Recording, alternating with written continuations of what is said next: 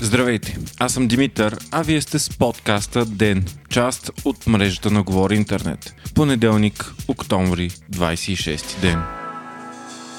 Ден е единственият всекидневен новинарски подкаст в България. Всеки работен ден се стараем да ви разкажем най-важното от деня по възможно най-обективния избит начин. Ден съществува от една година и има над 1100 абонати само в Spotify и десетки хиляди слушания на месец.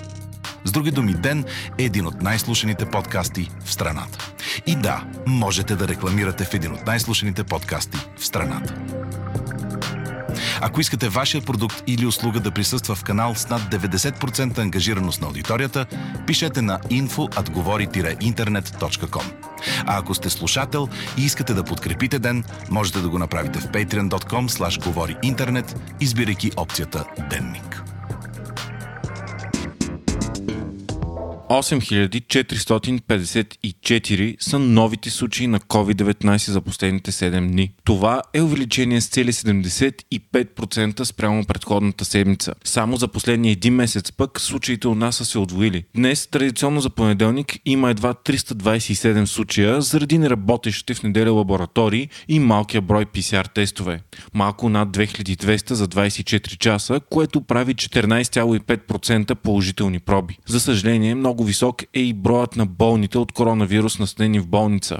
Те са 2038, като само през септември броят им беше константно около 700 души. Това означава тройно увеличение за един месец. В интензивни отделения са 150 души, а 10 са починали за последните 24 часа. Заради разпространението на вируса пък, от неделя в София са затворени за минимум две седмици всички барове, нощни клубове и дискотеки. Тези заведения вече са затворени и в други градове, като Благоевград, Шумен, Сливен и Перник и се очаква и други общини страната да предприемат тази мярка. Освен това, с заповед на министра на здравеопазването, в областите в страната са заболеваемост над 120 души на 100 000 население са забранени до 30 ноември и плановите операции и плановият прием в болниците. За момента това са 6 области – София град, Благоевград, Габрово, Сливен, Шумен и Търговище. Това означава, че гражданите в тези области не могат да бъдат оперирани освен по спешност. Българският лекарски съюз обаче излезе с позиция, че за тази забрана няма никакво основание и това ще доведе до ситуация, в която пациенти с други заболявания ще останат недобре диагностицирани, а лечението им ще се забави. Според директора на Пирогов обаче, професор Асен Балтов,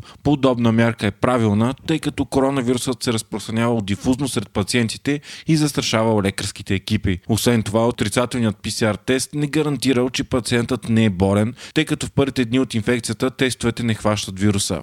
Междувременно, нова заповед на министра на образованието Красимир Вълчев предвижда училищата сами да преценяват дали да минават към изцяло дистанционно обучение. Това ще става по предложение на директорите и след разрешение на министъра. До сега училищата трябваше да преминават онлайн само ако 15% от учениците отсъстват по медицински причини, а отделните класове да преминават дистанционно, ако отсъстват над 20% от учениците в паралелката. Министърът предлага при вземане на решение за дистанционно обучение това да става на етапи и първо на такова да минават учениците в гимназиален етап, след това онези в прогимназиален и едва като крайен вариант най-малките деца в начален етап на образование. Вчера стана ясно, че премиерът Бойко Борисов е с положителен тест за COVID-19.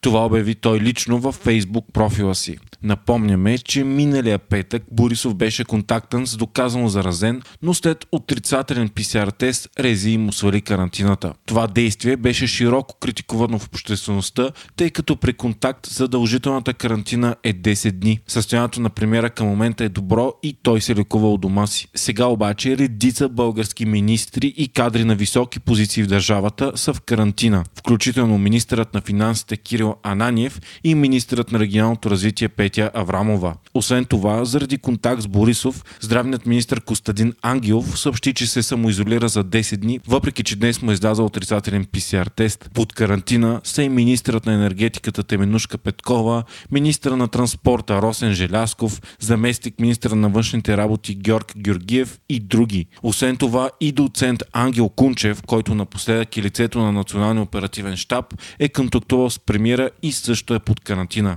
Междувременно днес пък главният прокурор Иван Гешев обяви в профила си в Твитър, че сам се е поставил под карантина след като член на семейството му е с положителен тест за коронавирус. Заради всичко това, днес директорът на столичната регионална здравна инспекция, доктор Данчо Пенчев, е подал оставка. Поводът е критиките, че столичното рези отмени задължителните карантини на президента Трумен Радев и премиерът Бойко Борисов, които са имали контакт с доказано заразени. Малко по-късно стана ясно и че кметът на Пловдив Здравко Димитров е с коронавирус. Положителни за COVID-19 днес са и двама депутати от БСП.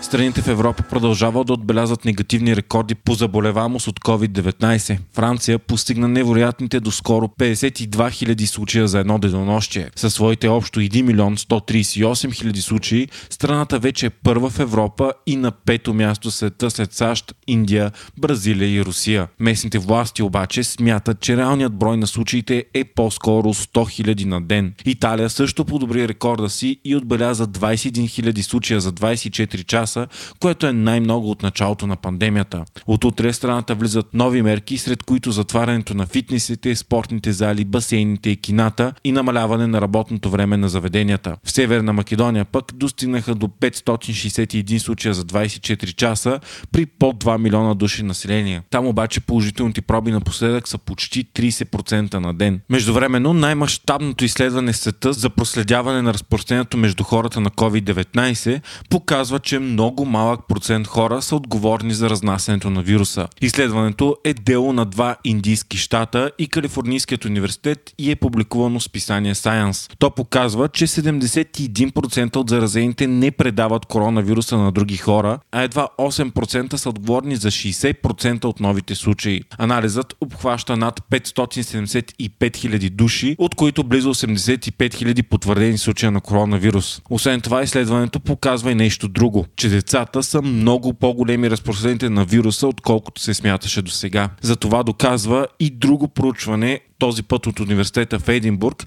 което е анализирало данните от 131 държави и е открило, че отварянето на училищата е увеличило значително разпространението на коронавируса по света. Днес пък Китай отново изумява света, след като обяви, че ще тества за COVID-19 всички жители на 4,7 милионния град Кашкар за по-малко от една седмица. Причината е, че е открит един единствен случай на вируса в града. Става въпрос за жена, която не е имала симптоми и е била тествана профилактично. Това обаче е първият положителен тест в континентален Китай от 10 дена насам. Добрата новина на деня пък е, че вакцината, разработвана от университета в Оксфорд и компанията AstraZeneca, създава стабилен имунен отговор срещу COVID-19 у възрастни хора, които са най-рисковата група. Това показват първоначалните резултати от клиничните изпитания. Още през лятото бе съобщено, че вакцината действа добре на хора в групата 18-55 години още от деня. Международен скандал разтърси Франция и Турция, след като турският президент Реджеп Ердоган призова френския си колега Емануел Макрон да се прегледа и да провери психическото си здраве заради негови коментари за ислямския радикализъм във Франция. Япония обяви плановете си до 2050 година да сведе до нула парниковите си емисии, които водят до затопляне на климата на планетата. За пръв път Япония поема такъв ангажимент. Вие слушахте подкаста Ден, част от мрежата на Говори Интернет. Водещ и главен редактор бях аз, Димитър Панайотов, аудиомонтажът направи Антон Велев.